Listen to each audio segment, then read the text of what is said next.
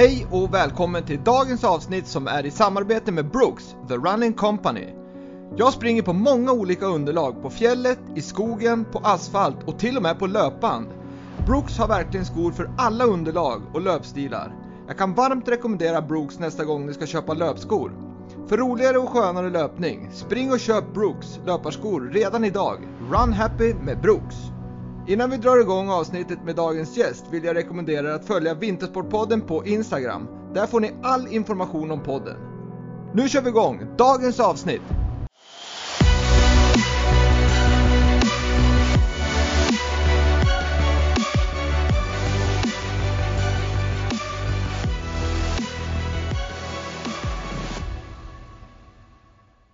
Dagens gäst i Vintersportpodden, marknadsdirektören för bolaget som är en av de absolut största sponsorerna som är med och bygger svensk idrott, Bauhaus. Varmt välkommen till Vintersportpodden, Johan Saxnäs. Tack så hemskt mycket.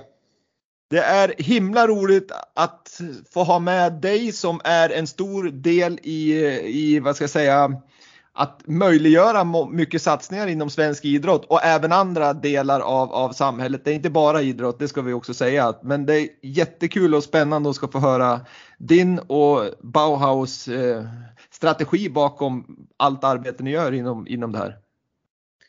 Tack, ja, det är en ära. Jag har ju lyssnat på alla dina andra poddar där och för att vara, för att vara med i det gänget med de här framgångsrika idrottarna. Det känns ju, ja, det känns ju inte helt självklart men väldigt häftigt. Ja, men, men grejen är, för mig är det ganska självklart eftersom du och Bauhaus och, och ja, några till också är, är ju stor del till att de här har kunnat fått sina framgångar. Så det, det ska ni ju vara väldigt, väldigt stolt över. Ja, tack. Ja, men det är vi. Absolut. Absolut. Ja, men idrotten är ju enormt viktig för oss. Ja, mm. Absolut. Ja, men det ska bli kul att höra. Vi, vi kör på här. Vi, vi ska börja med att få reda på vem, vem är Johan Saxnäs? Eh, fyrtiofemårig kille eller man, eller om man uttrycker sig när man passerar den där åldern, eh, kom från Skåne från början, eh, uppflyttat till Stockholm för en tjugo år sedan ungefär. eh, Min grunden utbildade mig till ekonom i grunden, startade egen firma när jag var klar med min civilekonomutbildning. Jag hade nog ett driv att egentligen var, det fanns en entreprenörsådra där någonstans, så startade eget. Men efter något par år sålde verksamheten i Skåne och flyttade till Stockholm och började jobba på Bauhaus för snart sjutton år sedan som inköpsansvarig för V V S och kakel bland annat. Mm. Eh, ja, men sen, sen eh, tolv år tillbaka har jag varit marknadschef och sen något år tillbaka marknadsdirektör och ansvarar för marknadsföring och sponsring och kommunikation på Bauhaus i Sverige. Privat så är jag en fyrbarnspappa, bor i Bromma. Eh, väldigt sportintresserad och alltid håller på mycket med idrott. Hela familjen håller på mycket med idrott. Vi tar alla chanser vi kan till skidåkning allihopa eh, och försöker komma iväg sex sju veckor per år med, med barnen och någon vecka själva, bara jag och Rebecka. Och, eh, älskar utförsåkning, mycket, mycket off-piståkning. Eh, på sommaren mycket golf, mycket paddel. Så ett väldigt aktivt liv får jag väl säga. Ja, det låter ju som ett fantastiskt liv skulle jag säga, att få köra allt det där. Men, men som ung då, var, var du idrottare redan som ung och ham, liksom, vilken nivå kom du upp i? Höll du på, tänkte säga, du höll på att vara glad och, och lycklig och, och hellre än bra, eller nådde du någon, någon elitnivå? Nej, inte elitnivå i den bemärkelsen som övriga som du intervjuat. Men idrotten har alltid varit en väldigt stor del av min uppväxt. Eh, Hållit på med idrott sju dagar i veckan men mycket olika idrotter. Eh, fotboll ganska länge, badminton var väl jag kom längst i karriärmässigt. Eh, men sen innebandy, tennis har jag spelat, seglat har jag gjort. Alltså, jag är uppvuxen i så här klassiskt eh, villaområde i Bjärred och då, där var det ju det man gjorde och det man kunde sysselsättas med på eftermiddagen. Det var ju idrotten och jag tror nog att det är väl därför... Det är väl det jag tagit med mig in i min roll tror jag och se den här viktiga delen att hur viktig skola idrotten är och hur viktig den är att fostra barn och ungdomar och vilken roll den ideella verksamheten har i Sverige för att ja, men, få barn och ungdomar att må bra och kunna utöva en idrott. Eh, för mig när jag hade kanske ingen ambition eller jag hade nog den här riktiga vinnarskallen kanske som nådde hela vägen eller Eller ja, jag vet inte vad det var. Men jag tror inte heller, det är inte riktigt därför vi jobbar så intensivt med sponsring heller. Utan det handlar mycket om den här, få så många som möjligt att våga testa sina gränser, prova, vara i ett sammanhang och så vidare. Det tror jag kommer mycket från egna erfarenheter också. Att varit på många träningar, kuppar och så vidare. Ja, men det, det tycker jag är ett, ett sunt tänk. För i någonstans i, till syvende och sist är det ju få som når eliten. Det är ju, det är ju viktigare det här bredden som du säger. För det blir ju en väldigt, väldigt bra social verksamhet i idrott. Där man kan samla många ungdomar och, och ideella ledare och, och få ett väldigt skönt klimat. Ja. Men du, jag tänker på Bjärred. Då, då hade du Patrik Andersson kanske som förebild där i små unga åren. Ja, men hela familjen Andersson var ju en väldigt, väldigt närvarande del av Bjärred. Daniel Andersson, numera sportchef i Malmö F F, gick ju ett år yngre än mig i skolan. Var ju duktig redan på den tiden, började spela i Malmö F F och sen gick han ju vidare till Italien. Så att, absolut, och pappa Roy var ju också närvarande mycket i Bjärred. Men det, det fanns så mycket duktiga idrottare. Det fanns ju Henrik Sundström som spelade tennis och avgjorde Davis Cup till exempel, kom också från Bjärred. Så att i ett sånt litet samhälle med tio tusen invånare så fanns det många duktiga idrottare. Och det fanns många, många duktiga klubbar där. För att det var så lite, Bjerre C I F, Biffy fotboll, L B T K, en stor tennisanläggning och så vidare. Så att jag tror jag har tagit med mig det på något sätt. För det, det är någonstans så jag ser Sverige när vi tänker vår idrottssponsring. Även om jag sitter centralt i Stockholm, så att volymen av idrotten i ungdomar gör ju idrotten ute i landet i sådana orter. Och där är idrotten enormt viktig. Så att... mm.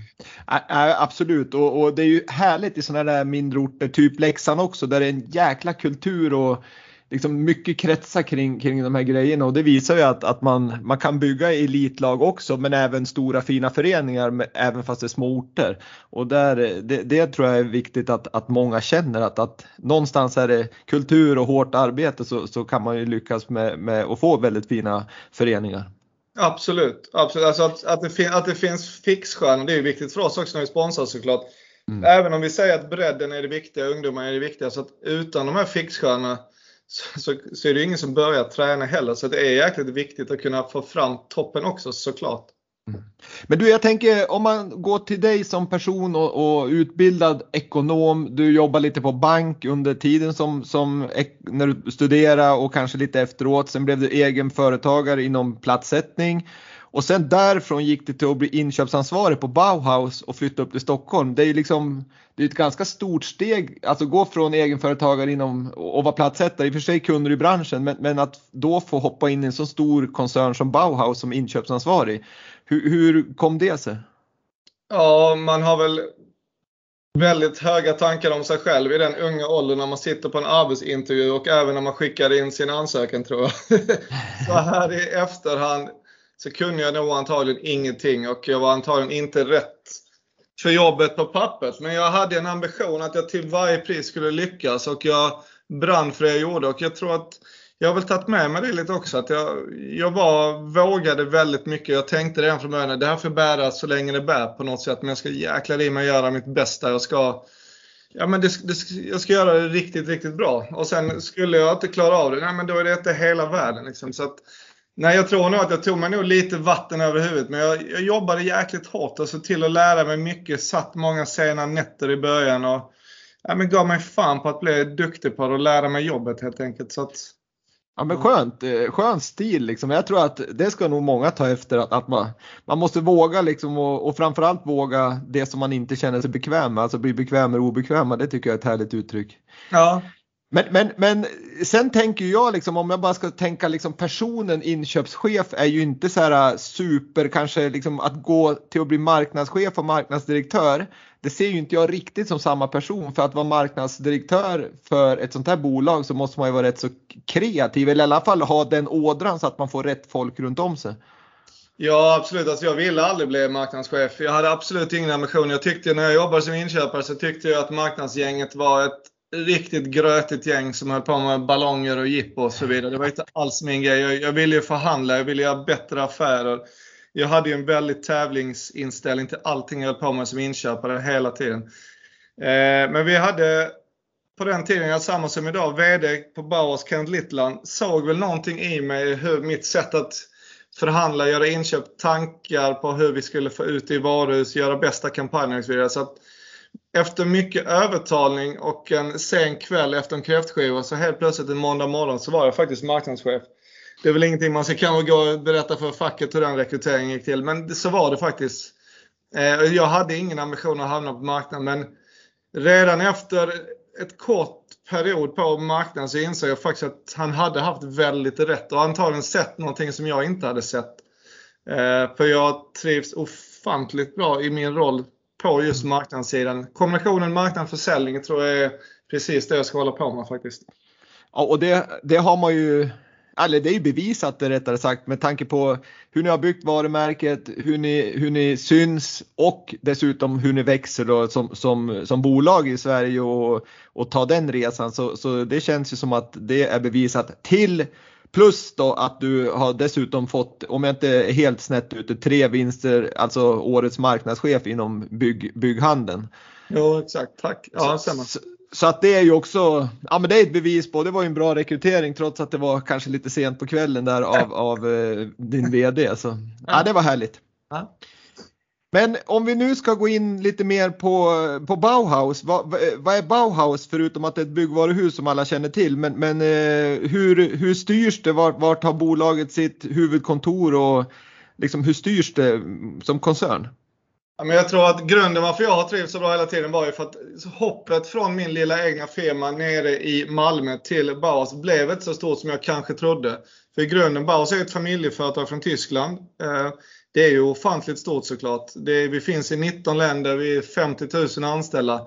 Men det drivs väldigt mycket på entreprenörsbasis. Det är väldigt kort mellan leden. Vi har inte massa mellanchefer och så vidare. Utan mellan mig och ägaren så finns egentligen Kenneth som är vd här. Och sen, så det är, han är ett telefonsamtal bort i princip. Så att, det startades ju för sextio år sedan snart av Heinz Baus i Tyskland som i en källare som en...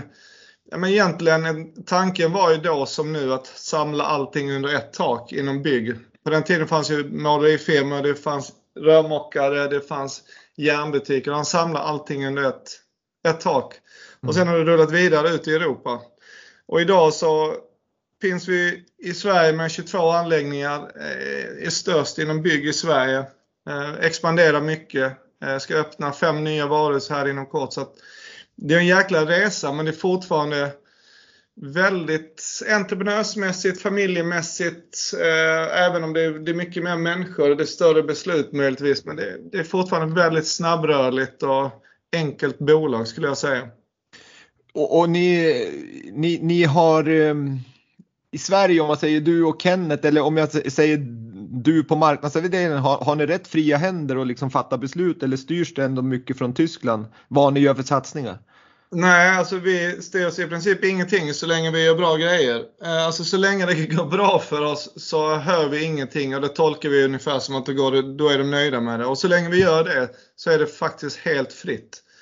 Och jag tror det är väl därför jag också trivs så bra. Jag inser själv och det gjorde jag nog för ganska länge sedan att jag passar nog inte en roll där det är mycket rapportering, mycket som ska gå via andra och så vidare. Utan här är det väldigt fritt och vi, vi kan därför också ta långsiktiga beslut, men vi kan ta snabba beslut och vi kan våga testa grejer. Och vi, det gör vi helt på egna beslut i Sverige.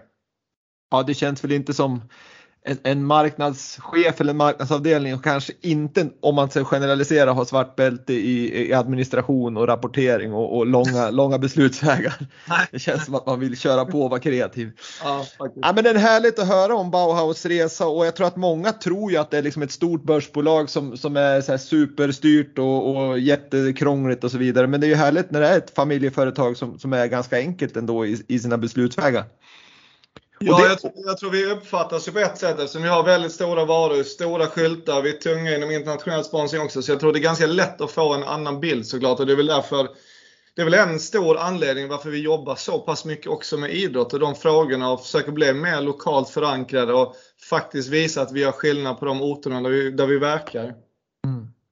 Ja, nej, det är härligt att höra. Nu ska vi gå in lite grann på, på just ert arbete då med, med sponsring eller vad man nu ska kalla det, partnerskap och så vidare. Men, men Vi börjar med, med en ganska tung fråga, eller liksom den grundfrågan. Varför väljer Bauhaus att köpa så många rättigheter? För det är ju jättemånga rättigheter ni har i olika idrotter och olika sammanhang. Liksom. Det är ju, som jag sa tidigare, det är inte bara idrott. Men man ser ju er i princip på allt som finns i Sverige i alla fall. Och även internationell idrott.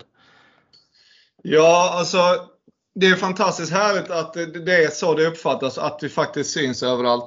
Eh, sanningen är såklart att vi köper inte allt och vi syns inte överallt, men vi, jag tror vi är ganska duktiga på att köpa rätt saker eh, och därav synas mycket. Eh, det korta svaret varför vi jobbar med sponsring är det krasst sett så är det klart ett affärsbeslut från oss. Det är, en, det är en del av marknadsbudgeten men, och det ska finnas en vinning på det, och vinningen för oss det handlar ju om varumärket och att hur vi laddar vårt varumärke, hur vi får kunder till oss i framtiden, hur vi bygger kulturen för våra anställda och hur vi kan rekrytera nya människor även över tid och vara attraktiv som arbetsgivare. Eh, däremot, har ju, däremot har ju vår sponsring och samverkan med idrotten förändrats ofantligt från hur det var från början med klassiska skyltköp, bara titta på exponering, till att vi faktiskt idag jobbar väldigt aktivt med dem i de samarbeten vi har eh, för att skapa förändring och och så vidare. Men det, det, det korta svaret är att det, det är ett affärsmässigt beslut med sponsring. Vi ser det precis på samma sätt som vi ser all annan marknadsföring egentligen. Mm. Ja, och, och jag tänker när ni har så här mycket eh, eller många rättigheter då, om, man, om man kallar det, många avtal med, med olika samarbetspartners eh, och du säger att det är viktigt här med, med aktiveringen, det vill säga att göra saker tillsammans med samarbetspartners som, som tar båda varumärkena framåt. Hur hinner ni med allting, eller liksom, kan det också vara som så att ni köper upp en rättighet för att inte släppa in en konkurrent på den, i, den, liksom, i det skråt? Eh, det är inte ofta, men det kan ju absolut förekomma. Men då är det snarare om det är någon specifik tävling, V M och så vidare, rent, rent exponeringsmässigt. Ja, då kan det ju vara så, men det är inte ofta. Alltså när vi går in i ett samarbete så är det alltid ett gediget arbete bakom. Okej, vad kommer vår roll att vara i detta samarbetet? Eh, vad är det vi ska ansvara för och vad får vi tillbaka? Och hur kan vi tillsammans på bästa sätt göra en riktigt bra affärsuppgörelse? Helt enkelt, inte, och då tänker jag inte pengarmässigt utan vad, hur ser vi till att vi med vår kraft kan göra det bättre för klubben? Och hur, hur, vad får vi tillbaka och så vidare? Så att, sen ja, desto större vi blir i idrotten såklart blir det svårare och svårare att hänga med också. Eh, och kanske få ut allting. Så, eh, så är det helt klart. Men vi, jag tror att vi, vi är duktiga på att följa den planen vi lägger. Och vi har väldigt nära samarbete med både förbund och klubbar. Så att det, jag tycker vi, vi blir bättre och bättre på det. Mm. För, för drömmen skulle jag nog säga som, som har jobbat inom ett förbund. Och det är ju när man har en samarbetspartner som, som verkligen, när man tillsammans tar, som jag sa tidigare, båda varumärkena framåt. För att ha en, om jag får kalla det, död samarbetspartner, det är ganska tråkigt. Det är visst, man får pengar in på kontot, men, men mycket handlar ju om aktiveringarna och vad gör vi tillsammans för att liksom nå ut med idrotten, förbundet man jobbar inom, och eh, ja, men för att få den här bredden att man unga ska bli attraherad och börja med, med den idrott man, man håller på med. Och här tycker jag att ni jobbar ju stenhårt med just den aktiveringsdelen. Om vi pratar i alla fall på skidsidan så är ni ju helt grym på det.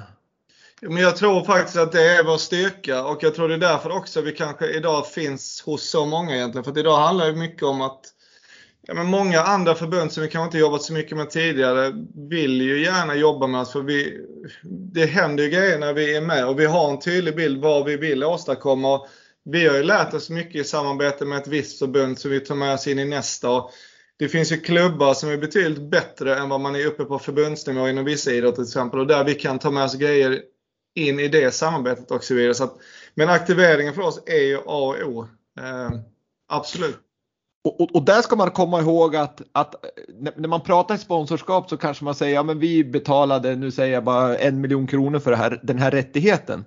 Men det är ju egentligen den lilla kostnaden, för att som jag uppfattar det så kanske det är tre gånger så, så mer pengar ni lägger på, på själva aktiveringen. Alltså budgeteringen för en rättighet är ju alltid tre gånger eh, mm. krass, krass sätt. Att du har egentligen bara, när du har skrivit på avtalet så har du egentligen bara sagt att nu kan vi börja samarbeta eller nu kan vi börja leka tillsammans. Sen, är det ju, sen kommer det ju ja, men två till tre gånger ovanpå med aktivering, exponering, material, ta med sig kunder, vara på plats och så vidare och så vidare. Olika projekt inom det och så vidare. Så, att, så är det absolut. Det, det ska man ju vara medveten om. Jag tror det, vi, det du började prata om med de här sovande sponsorerna, det handlar ju nog mycket om att man tror att man, man har en viss summa och man stretchar den när du går in i ett samarbete för, så du precis kommer in med den summan. Sen har du inte några pengar kvar och då, då tror jag då har man både, gått fel både som köpare och som säljare. Tror jag man inte har varit ärlig i början där att det, det kommer kosta mycket mer.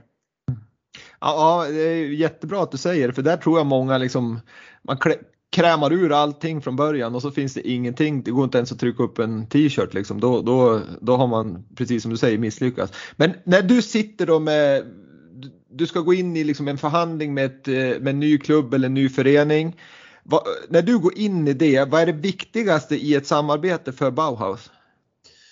Det, det beror lite på om vi pratar om en, en lokal klubb eller vi pratar skidförbund, friidrottsförbund eller vi pratar om. Men ofta är det ju, hur jobbar den här klubben med en jämlik sponsring till exempel? Hur ser det ut på flicksidan, pojksidan? Hur ser deras C S R-arbete ut? Hur långt har de kommit? Vad är det för människor som finns på förbundet?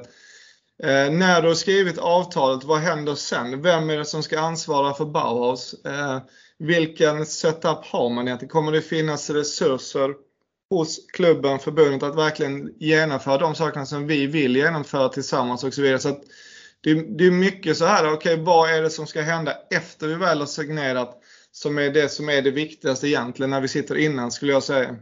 Mm.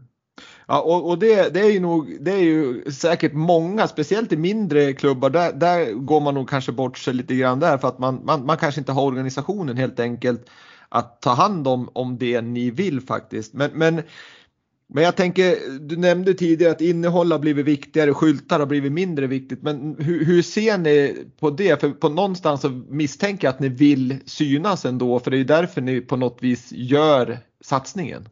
Skyltarna har ju inte blivit mindre viktiga. Däremot så är det ju jäkligt viktigt att om du har en skylt på en hockeysajt till exempel. Då är det jäkligt viktigt för oss att visa för besökarna, för de som tillhör klubben. Vad, okay, vad, vad är det som berättigar att Bauhaus har en skylt på den isen eller på den sargen? Vad är det vi gör för klubben? Vad gör vi för ungdomsverksamheten? Vad är det, vad är det Bauhaus gör som underlättar för ja, men ungdomssektionen att kunna åka på kuppar, läger och så vidare? Så att den här tor- storytellingen är jäkligt viktig när vi har en exponering. Det är, alltså det är mer sällan idag när vi, att vi bara går och köper en ren skylt. Det förekommer nästan inte längre, utan har vi en skylt så är det för att vi också gör någon aktivering. Vi ställer upp i något C S R-arbete eller på något sätt är vi engagerade i klubben eller föreningen. Mm. Ja, och det, det tycker jag låter som jäkligt coolt, men, eller coolt, klokt. Eh, För, för många pratar ju idag, tycker jag, när man, när man, när man pratar liksom partnerskap att ja, men skylten har ingen betydelse utan det är innehållet. Och innehållet är ju superviktigt. Vad gör vi av det här? Men samtidigt så skulle jag ha ett företag så skulle jag definitivt vilja synas för att jag menar det ger ju... Ja, men dels syns man att, man att man är med och stöttar och sen är, blir ju anställda jävligt stolt och, och liksom... Jo, men skylten, skylten är ju jätteviktig. Det, alltså det, det köper jag inte att man säger på det sättet. Däremot så tror jag det är viktigt att man visar i så fall internt också varför har vi köpt den här rätten och vad gör vi med den och på vilket sätt jobbar vi med skidförbunden till exempel och att de också får ta del av det samarbetet och så vidare. Men det är klart att mina anställda är jättestolta när det är friidrotts-V M och det står Bauhaus på en tröja på Duplantis när han sätter nytt rekord och så vidare. Det, det är självklart den exponeringen är värd oerhört mycket, så är det ju. Och det bygger också en trovärdighet när vi sen går ut till de mindre klubbarna att de vet om att vi finns med på landslagets kläder och så vidare också. Så att nej, exponeringen är viktig men det, det gäller, det gäller att du laddar exponeringen med någonting. Hur har ni tänkt, du, du pratade tidigare om att, att vara var med på lokal nivå för att liksom bygga den här familjekänslan i, i, på en ort eller en del, stadsdel eller någonting. Men, men jag vet också i något sammanhang så har du sagt att vi, vi försöker jobba mer med förbund för att det kan vara så svårt att ge sig in i vissa klubbar där till exempel Hammarby, A I K, Djurgården. Ska man in i en så kanske man måste in i alla. Hur, hur, hur, jobbar, hur är strategin där? Oh, men det stämmer, vi jobbar, vi jobbar mycket med klubbar, men där har vi ungdomsbiten som det viktigaste. Som i Stockholm till exempel, där har vi Brommapojkarna som är Europas största klubb. Vi har, jobbar med Sollentuna, vi jobbar med, med Värmdö. Så vi jobbar mycket med klubbar, men inte på elitnivån kan vi inte säga riktigt. Och, ja, i Stockholm, ja, där är det ett problem. Om man skulle, skulle jobba med Djurgården måste vi nästan jobba med A I K och Hammarby också. Eh, Brommapojkarna har ju inte den, det är ingen som ogillar Brommapojkarna riktigt. Och syftet för oss där, det är ju att det är största ungdomsklubben. Eh, ute i landet jobbar vi till viss del med klubbar lite grann. Men då är det ofta det är ungdomssektionen och så vidare. Jobbar vi med hockey med klubbar, då är det genom S H L. Då har vi ett avtal med S H L och på det sättet når vi Rögle, Leksand, Linköping och så vidare. Men det är inte, mm. inte någon direkt affär med respektive klubb. Nej, precis. Men, men jag tänker där då, när du är med i Brommapojkarna säger du, det är ju en jättefin förening som har eh, liksom jättemånga duktiga ungdomslag både i Sverige men även när de åker ut i Europa så har de ju fina ungdomslag. Däremot så kan de ju få lite liksom ja, men lite kritik och, och sådär i, i, när man diskuterar det här med tidig specialisering och tidig utslagning. För de kör ju ganska hårt med den biten. Hur, hur mycket är ni med och liksom tycker och tänker just i, i det sammanhanget när ni går in i, i samarbeten? Men vi är jättemycket inne i det. Eh, och vi står inte bakom det heller. Vi, vi påverkar dem lika mycket som vi påverkar Sollentuna och andra klubbar som har samma, samma tidig uppdelning egentligen. Sen är det viktigt för oss också att kunna gå in och göra andra arbeten med de här klubbarna också. När det gäller just Brommapojkarna så jobbar vi mycket, mycket med nattfotboll till exempel. Och mycket projekt som rör västerort. Där det är mycket problem med ungdomar. Så jag ser till att få så många ungdomar som möjligt att spela fotboll. Den här biten att det satsas tidigt. Ja, det håller med. Men det är, det är fortsatt en väldigt liten del. Det berör mängden av fotbollsspelare i Brommapojkarna. Har inte så mycket med det att göra. Och det gäller för oss att se till att de fortsätter att spela fotboll ändå och längre och så vidare. Så att vi, vi försöker göra den påverkan vi kan och vi har en rätt stor påverkandegrad eh, eftersom vi är så pass stor sponsor så att det gör vi och vi försöker skriva in olika saker som kan förändra och ta med oss mot andra klubbar och så vidare. Så att, absolut. Men samtidigt så är det en, det är en svår balansgång. Idrotten handlar ju om att, att bli bäst också så att vi vill inte tippa över heller att ta bort tävlingsmomentet i idrotten. Det är ju, det, tävlingsmomentet är fortsatt en väldigt viktig del av idrotten. Ja, och det är framförallt så, så, så är det ju som så att barnen i sig tror inte jag har något problem med tävlingsbiten. För att de vet ju exakt vem som har gjort mål eller vem som vinner eller vem som åker snabbast eller vad det nu gäller. Det är ju, det är ju snarare så att det är föräldrarna som kan vara lite tokiga där. Liksom att, de, att det är de som skapar de här problemen. Jag tror inte ungarna har, har egentligen något problem med det där utan... Men, men jag tycker ändå att det är härligt att höra att ni, ni är med och, och kan påverka verksamheten och, och liksom styra det till, till det bättre. För jag vet ju på skidförbunden så tycker jag ni är med på mycket liksom fina saker. Med, ni har någon Bowie skidskola och, och ni är med i, och, i de här projekten med de som ligger under A-laget och, och, och stötta dem för att de ska få en, liksom en bättre tillvaro och så vidare. Så att jag tycker ni, ni tar ju verkligen breddansvaret också. Ja, alltså just på längdsidan så jobbar vi med en Bauhaus skidskola som blivit väldigt lyckosamt där många unga runt om i landet får prova på längdåkning och sen har vi då Team Bauhaus. Men just lilla, alltså Bauhaus skidskola, det handlar ju mycket om för oss att ja, men det är ju väldigt många i Sverige idag som inte får chansen att testa på skidor. Och vi har mycket nyanlända svenskar som inte kommer från en bakgrund med skidåkning. Då har, tycker vi att vi har en... kanske inte skyldighet men en möjlighet att kunna få ut skidor även till de grupperna som jag tycker är väldigt viktigt om vi ska få ut sporten med dem. Ja, det tycker jag är riktigt kul att ni, ni, ni har båda perspektiven på det. Men du pratade tidigare också om, om C S R-arbete och där ni gör, vad ska jag säga då, välgörenhet eller hur man nu ska uttrycka det. Men, men ni är ju också väldigt, väldigt duktig på, det, det ska vi verkligen lyfta fram tycker jag i, i den här podden, att, att ni är en av de största i Sverige på, på, som bygger svensk idrott, det, det tror jag de flesta är medvetna om. Eh, sen gör ni ju ett fantastiskt arbete med barncancerfonden där ni har samlat in säkert på fem sex år tjugofem miljoner till barncancerfonden ungefär. Ja, ja ännu mer nu. Jag tror upp i trettiofem miljoner nu. trettiofem ja, till och med. Ja, men det, barncancer, det samarbetet började som Ja, men som i vår värld egentligen lite som ett, ja, men vilket avtal som helst egentligen. Men där vi i grunden som företag, ledningsgrupp och anställda totalt blir golvade egentligen av det arbetet. Och engagemanget hos våra anställda har, ja, men det har varit helt fenomenalt. Eh, och det har byggt en sån enorm stolthet att få jobba med.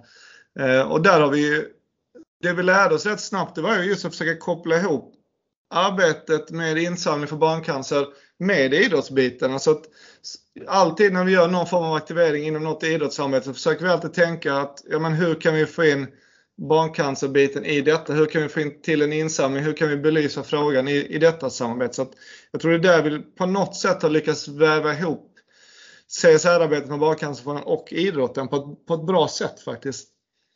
Ja, det, det är ju otroligt imponerande. Jag säger som, som vi sa innan här, Johan, så har ju Vintersportpodden samlat in en, en, en liten del. Men jag säger att alla bäckar små till barncancerfonden och eller cancer i övrigt också är ju oerhört viktigt. Och jag tycker det är så fint att ni gör de här insatserna. Men jag vet också att ni, liksom, de anställda med och bidrar, att ni, ni delar inte ut julklappar längre, utan de, de pengarna ni skulle ha lagt på julklappar går till barncancerfonden och, och, och många andra initiativ också med, med hälsa, om jag inte miss, har misstagit mig alldeles. Att ni... Jo, vi har ju, vi har ju det konceptet som heter Spring för livet, som handlar om att, ja, men om du som anställd rör dig i trettio minuter, om du kan vara att du tar en promenad på lunchen eller du springer, sticker till gymmet, spelar golf, vad du än gör, så registrerar du dig i vår företagsapp och då skänker vi tio kronor varje halvtimme.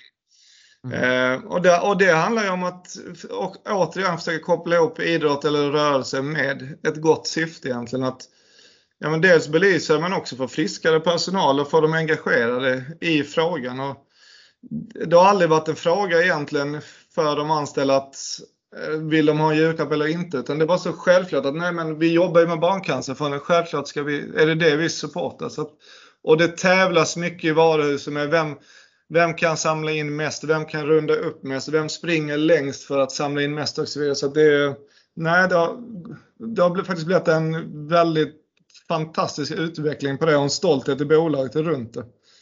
Ja, det är ju, och, och då kommer vi ganska liksom in på nästa... Nästa ämne som jag skulle vilja diskutera, kopplat då till, till de rättigheter ni har, kopplat till C S R-arbetet. Men, men det har att göra med employer branding, alltså i, ja, det ni gör för att höja varumärket gentemot anställda och vid rekrytering. Hur, hur tycker du ni kan koppla den, vad ska jag säga, det arbete ni gör med sponsorskap och att ni syns så mycket mot personalen och för att bli en attraktivare arbetsgivare? När ni, för jag menar, när ni ska etablera ett varuhus så kanske ni ska anställa en par trehundra stycken. Och då gäller det ju att vara ett fint varumärke som folk vill till. Ja, där gör idrotten ett jättebra jobb. Sen tycker jag att en stor fördel, eller vad vi med idrotten handlar också, varför vi tycker det är så viktigt med jämställd sponsring. Det är ju samma sak att vi vill ju bygga upp jämställd förhållande på Bauhaus också. Vi vill ju vara femtio femtio tjejer och killar som jobbar här. Och det har vi nästan lyckats med. Och där är ju idrotten jäkligt bra. För vi kommer ändå från en värld, den är ganska tuff, byggvärlden. Och jag tror man har en bild av ett byggföretag som kanske inte riktigt stämmer med hur verkligheten är. Men där man genom idrotten kan, kan på ett bättre sätt men visa vad vi står för, vad vi gör. Och det finns ju många olika roller på Bauhaus sen. Så att där har idrotten varit väldigt viktig för oss. Sen väl som anställd, ja, men då jobbar vi mycket med de här atleterna. Vi, vi har mycket föredrag på plats ute i varuhusen. Vi använder vår app mycket med lite föreläsningar, träningsinstruktioner och så vidare. Så att det är viktigt för oss att även om du jobbar på ett varuhus i Löddeköping eller, Sol, eller i Sundsvall, så ska du ändå känna att, ja, men vi sponsrar ju skidlandslaget och vi har en relation till André Myhrer eller Anna Sven Larsson. Och det, de kör för oss på något sätt och så vidare. Så att det handlar ju mycket om att bygga den interna stoltheten och bygga tävlingskulturen på Bauhaus. Alltså, vi ser ju att vårt år är ju precis som en atlet som tränar inför ett V M eller inför ett O S. Vi har ju vår säsongstart, eller Kristi himmelfärsta vår säsongstart. Då ska vi vara på tårna, då ska vi vara i bästa form. Så vi försöker hitta mycket liknelser med det, hur, hur en atlet tränar, lägger upp sitt år och så vidare. Får ni dit mycket atleter som... som ja, men inför typ när, när, när den här vårsäsongen drar igång, och då gäller det liksom, då kan man inte, inte stå på härdarna precis som du säger, utan då är det O S för Bauhaus när, när, när ni plockar fram utemöbler och, och verktyg och så vidare, för då kommer alla samtidigt. Mm. Har ni folk som är där och peppar de här inför det där och pratar om just det här med bäst när det gäller, ungefär så liksom? Absolut, absolut, det har vi ju. Eh, när vi pratade, vi pratade jättemycket om liknelserna. Vi hade en hälsovecka för någon vecka sedan, när vi pratade just om de grejerna, när vi hade bland annat Petter som pratade mycket om den här resan fram och så vidare. Så att det gör vi hela tiden. Vi jobbar mycket med André Myhrer som pratar om det. Vi har ju internt det vi kallar för Team Bauhaus, där vi har åtta atleter som ingår i vårt egna team. Allt från Anna Sven Larsson till Rebecka Andersson och så vidare. Men de kommer ju ofta ut och de skickar ofta bara en kort videohälsning via sin telefon till de anställda och pushar dem och berättar om sin träningsupplägg just den veckan och påminner om hur viktigt det är för dem att också ligga i och träna och röra sig och så vidare. Så att det gör vi. Härligt. Känner ni att ni har fått mer, vad ska jag säga, aktiv personal genom det här sponsorarbetet, det vill säga kanske minska sjukfrånvaron och, och fått en friskare och mer hälsosam personal? Definitivt. Det är ju, alltså det är dramatisk skillnad, så är det. Vi har ju, vi har ju gått från en, ja men en vanlig organisation skulle jag säga, till en organisation som, som gillar att träna, gillar att tävla, gillar att utmana varandra. Där, ja men där hälsan står väldigt högt upp på agendan och där rörelse är en viktig del av hur vi, ja men hur vi är som anställda på företaget. Så att, absolut. Fasiken, det låter attraktivt, Bauhaus. Ni, ni ligger långt fram här. Jag tror många har lära sig av just tankesättet där, att Att man kan investera i, i sådana här saker som, som ändå ger, det ger ju också pengar tillbaka, så att folk är mer frisk och mer produktiv och mer på tårna. Det är ju liksom, det blir, syns ju på, om inte annat på, på försäljningssiffrorna. Absolut, absolut. Men du, just det här manligt kvinnligt, är det liksom, det är ju en strategi ni har. Ger ni er in i, jag vet både friidrotten, skidförbundet som ni är inne i, de är ju väldigt väldigt jämställda vad det gäller liksom, vad säger jag, idrottarna, kvin- både tjejerna och killarna är ju liksom, ja, vad ska jag säga, framgångsrika, men de har ungefär samma förutsättningar vad det gäller pengar och så vidare. Men jag tänker på hockeyn, där har ju lite mer kämpet där. Tittar man både på läktarna men även hur, hur ja, men pengar fördelas och hur, hur allting är, så är det ju ganska mansdominerat. Är det någonting ni går in där för att förändra? Ja, men det är det. Men i grunden så både friidrottsförbundet och sen längdförbundet, så var en av de första där vi faktiskt aktivt gick in av just den anledningen att det var, det var samma förutsättningar. De tävlar på samma villkor, de tränar på samma villkor. Men också det här att du kan, som i friidrotten finns det också det här, du kan vara kort, lång, springa snabbt, hoppa. Det finns så mycket olika varianter, vilket också jag tycker när vi pratar om ungdomsverksamheten, att det finns någonting för alla. Det finns, den är inte så uteslutande. Eh, Hockeyn, ja, men hockeyn har ju kommit och är på väg, tycker vi, framåt. Och där kan ju vi belysa mycket med hur, vi, hur de jobbar inom längd till exempel. Och även framförallt hur de jobbar inom friidrottet med det. Eh, idag så börjar det bli mer och mer en självklar sak att när man skriver ett avtal så ska det ska redovisas att det blir, pengarna fördelas femtio femtio. Eh, Och på, jag menar, alpint och även på fotbollen, där är det faktiskt inga problem. Utan, men det, det, fin, det finns ju områden som du nämner som, som har en resa kvar, så är det. Mm. Ja, precis. Jag, jag vet ju på, på skidförbundet så är det ju väldigt liksom, eh, delat femtio femtio. Så det, det tycker jag är liksom solklart. Så det är jättebra. Härligt. Och, och sen att ni också tar det, den ställningen att det ska delas lika. Det tror jag är en bra start på... På, på att få det mer liksom jämställt också. Mm. Men du, nu har vi pratat själva sponsorskapet och att ni lägger massa pengar och, och, och, och tycker det är bra. Men jag tänker någonstans ändå där när, när ni har lagt ut ganska mycket pengar på rättigheter, ni har synts mycket, ni har gjort mycket, så kommer ju han då, ägaren från Tyskland ändå, och, och titta lite grann på på siffrorna och, och tycker att det är mycket pengar som har förbrukats på, på massa rättigheter. Eller att ni, ni själv när ni, när ni möter förbunden eller klubbarna och så vet ni att ni har lagt ut mycket pengar. Hur, hur kan ni utvärdera ett samarbete? Det, det är någonting som, som jag har liksom fundera ganska mycket på. Man kan ju säga att det har gett mycket liksom bra grejer mot personalen, eller vi har synts si och så många timmar i tv. Men kan ni mäta det på något vis i försäljningen, att det här var det som gjorde att försäljningen blev bättre? Ja, men dels kan man ju såklart mäta det i väldigt hårda siffror, vi, vi, och som vi gör såklart också, att vi mäter ju med ren tracking. Okej, vad är exponeringsvärdet på det? Eh, och det är ju ett värde. Hur mycket får vi tillbaka på varje lagd krona i ren exponering? Eh, vi kan ju också mäta det i form av okej, vad, hur ser förändringen ut i varumärket? Vad tycker man om preferensen till Baus och så vidare? Eh, men, och sen i slutändan av försäljningen, den är, den är ju väldigt viktig, och där kopplar det mycket till att vi vi gör ju mycket saker kopplat till våra leverantörer till särskilda evenemang. Är det Är det skid-V M uppe i året tjugonitton som det var till exempel, ja, men då har vi en lång kampanj som pågår nästan ett halvår, där vi tar med oss x antal leverantörer som vi har kampanjer på i varuhusen och så vidare. Eh, så att, och, och det syns i varuhusen, och det är specifika produkter vi ska sälja med och så vidare. Så att, där är också ganska lätt att koppla till ren försäljning. Men i grunden så är det de pengarna som fördelas mot ren idrott, sponsring, de bitarna.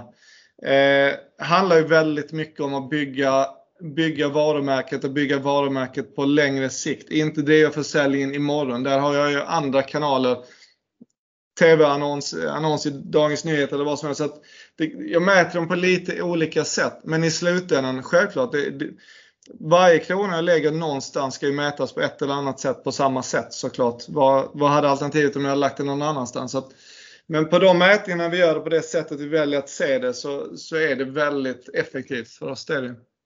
Och som du säger så är det ju ganska svårt att mäta vissa saker så här i, i kronor och ören här och nu. För jag menar hur, hur personalens välmående och hälsa utvecklas över tid, ja, det får man ju se på lång sikt. Eller, eller arbetet med skidförbundet, ja, det kanske ger mer försäljning om tre år. Eller vad det nu kan tänkas vara. Eller att ni ökar, blir bättre varumärke som gör att ni får bättre anställda på lång sikt. Det, det är ju jäkligt svårt att, att mäta. Men däremot kan ni mäta hur många timmar ni har synts i tv. Det, det är ju lätt att sätta ett pris på det. Ja, det är, det är den lätta biten.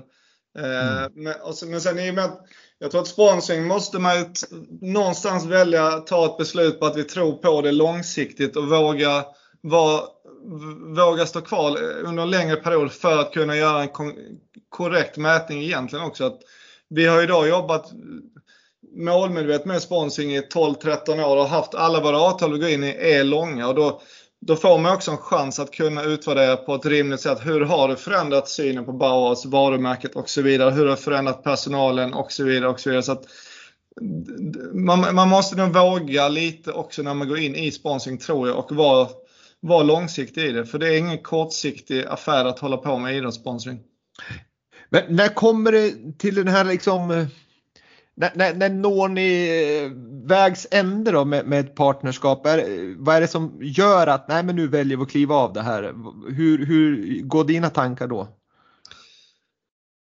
Eh, det är väldigt sällan vi kliver av. Det kan såklart hända. Eh, mycket är ju person, alltså det handlar mycket om vilka människor vi jobbar med. Så är det ju. Vi, vi, vi, har, ju, vi har en tydlig bild av vad vi vill åstadkomma när vi går in i ett samarbete, och då bygger det mycket på att de människorna som sitter på andra sidan bordet som vi ska jobba tillsammans med, vi ska teama upp med, att de har samma bild och att det levereras det vi har kommit överens om. Så att ofta är det ju, ofta funkar det väldigt bra, utan det handlar snarare om att det blir förändringar hos den andra parten möjligtvis, och som gör att ja, men det vi hade sagt går inte att genomföra och så vidare, och att det levereras inte på de nivåerna vi hade kommit överens om och så vidare. Men annars så skriver vi bara långa avtal och se till att tillsammans bygga upp någonting bra. Vi, vi skriver ofta när vi går in i någonting, så redan från början skriver vi ofta tre eller fyra avtal och vet om att första året är en prövotid där vi ska lära känna varandra, vi ska sätta ramar, när vi ska hitta ett bra sätt att jobba just med det förbundet eller den klubben. År två, tre, fyra, det är då någonstans vi ska börja få leverans på det vi gått in med tillsammans. Då. Ja, det låter som en drömpartner där, Johan. Helt otroligt.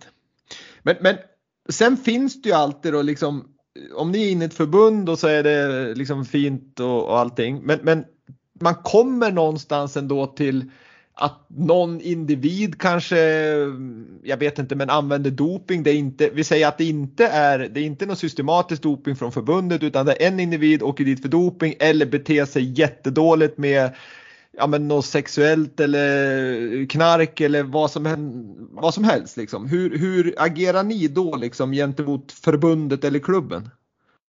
Men det där är ju alltid den stora risken, och också en stor risk att, eller en anledning kanske att vi historiskt sett varit väldigt försiktiga med att jobba med personlig sponsring just av den anledningen. Eh, och jobbar vi med förbund, ja, då, det, sådana saker har ju tyvärr hänt och kommer hända. Det har ju hänt inom friidrotten till exempel.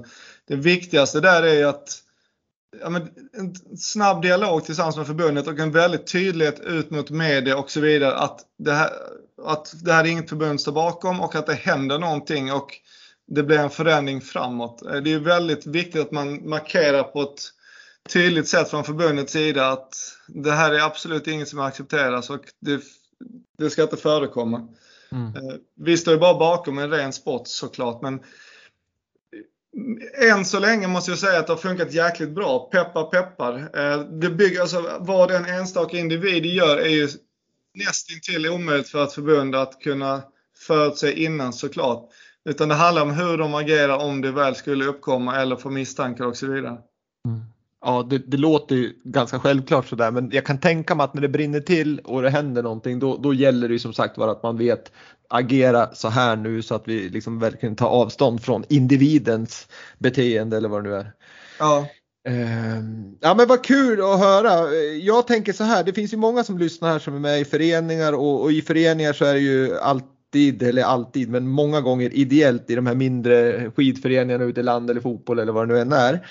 Men vad tycker du en förening som inte har professionella folk ska tänka på när man, när man ska ut och, och hitta sina samarbetspartners för att få in några kronor till verksamheten?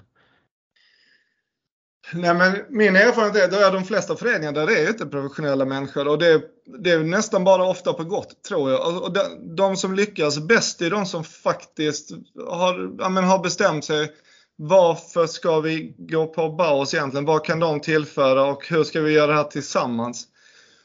Jag tror att man kommer inte långt när man bara tänker att det ska fylla ett hål i någon ficka någonstans, utan man måste faktiskt ha gjort en läxa lite och tänk till, vad, vad ska vi åstadkomma tillsammans i, i ett eventuellt samarbete?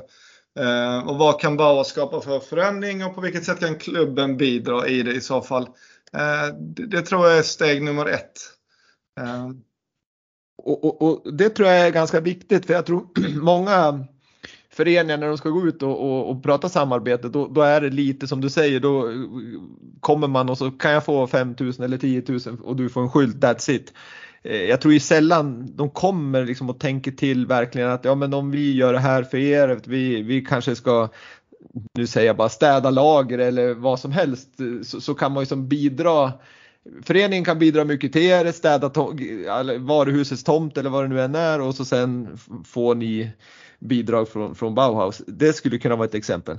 Exakt så, ja. Precis. Jag menar att, att gjort sin läxa lite, eller alltså, tänkt till lite, tagit reda på lite vad Bauhaus säger, vad vi gör, vad vi står för, vad vi jobbar med i övrigt när det gäller idrotten och söka se något gott exempel och sen kan man koppla det till sin egen klubb och hur kan medlemmarna bli aktiverade runt och så vidare. För det är trots allt det som är intressant för oss när vi pratar om en liten klubb. Då är det ju, ja, men det är ju medlemmarna och det är de ideella föräldrarna som är, som är tränare. Det är, det är någonstans det som är målgruppen för oss att nå ut till. Mm.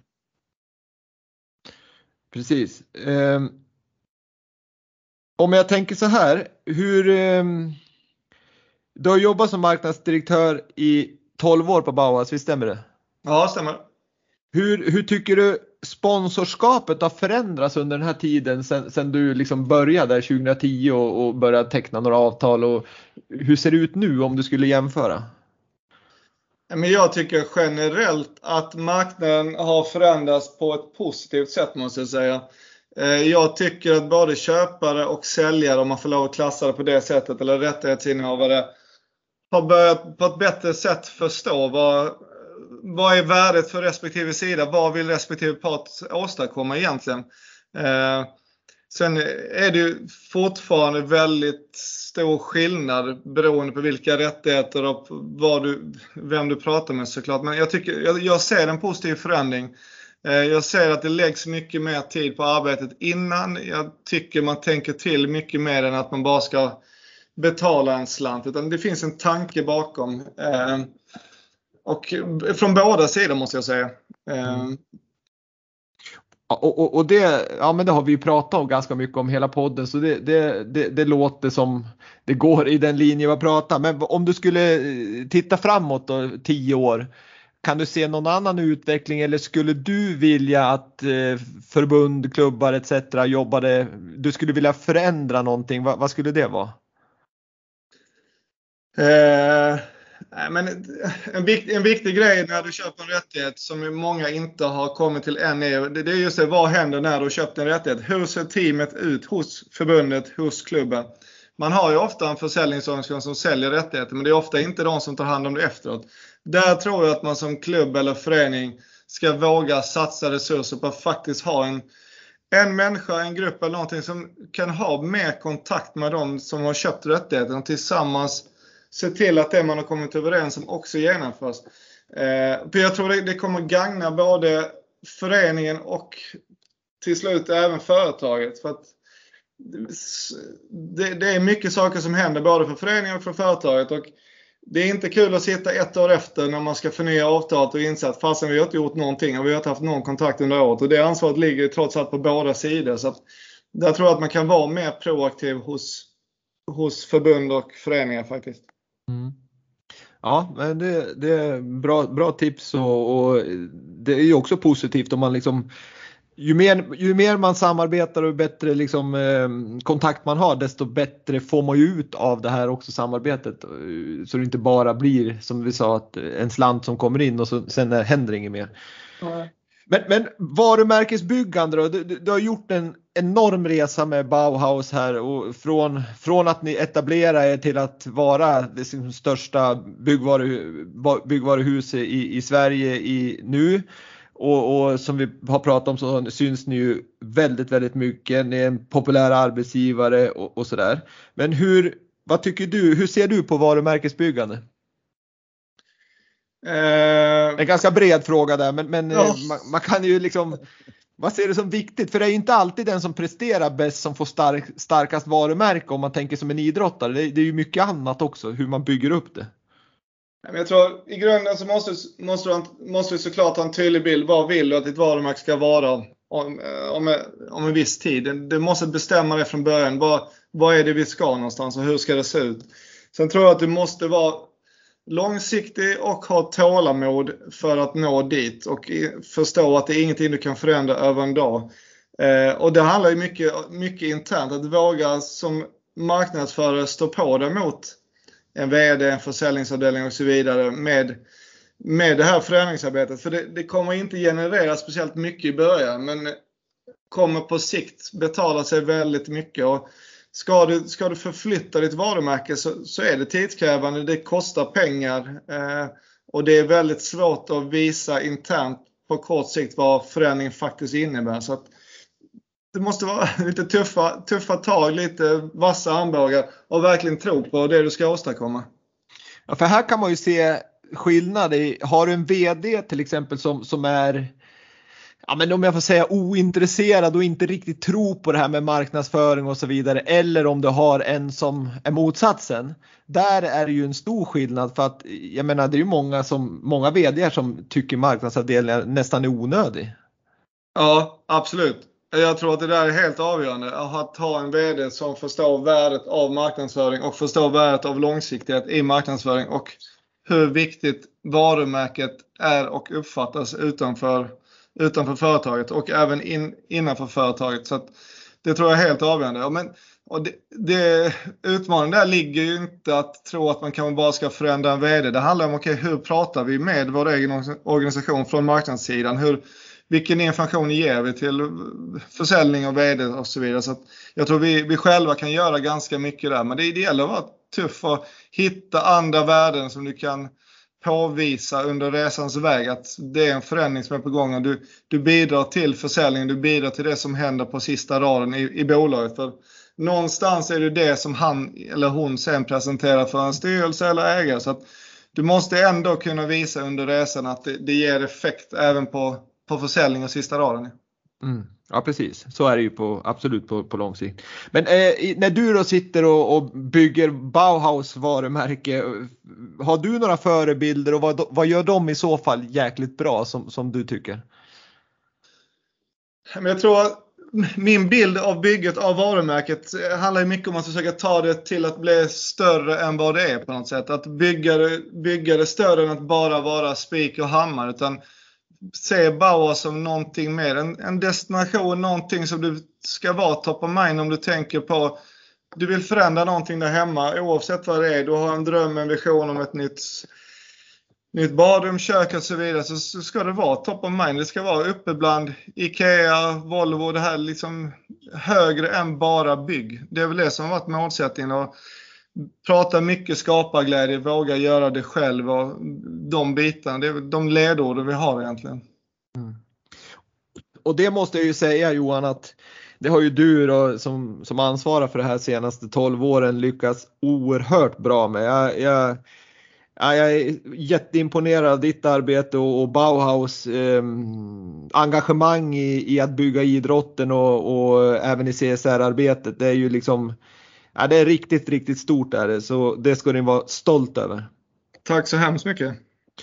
Men du, vi har ju suttit och pratat här ett tag och jag tycker att eh, jag har fått svar på väldigt, väldigt många frågor och härliga diskussioner. Är det någonting du känner att du skulle vilja tillföra ämnet?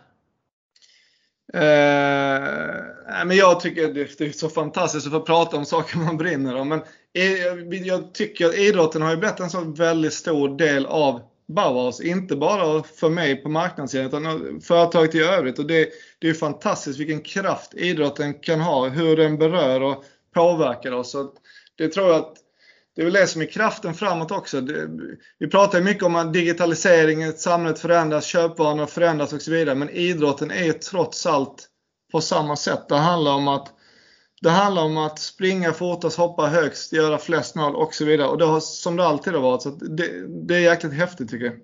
Och det skapar det här engagemanget. Jag menar, vi pratar om Leksand, vi pratar om eh, Bjärred och att, hur idrotten kan engagera folk och, och skapa liksom...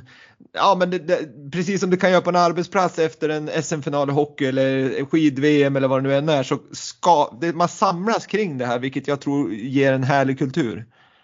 Ja, precis, precis. Alltså det är den live-upplevelsen som fortfarande berör så väldigt, väldigt många människor, som är fantastiskt att kunna synas runt omkring och vara en del av. Det är en viktig del av sponsringen såklart. Mm. Ja, men det är härliga och det är kloka ord från en väldigt kompetent och duktig marknadsdirektör ju. Det måste jag säga. Tack så hemskt mycket.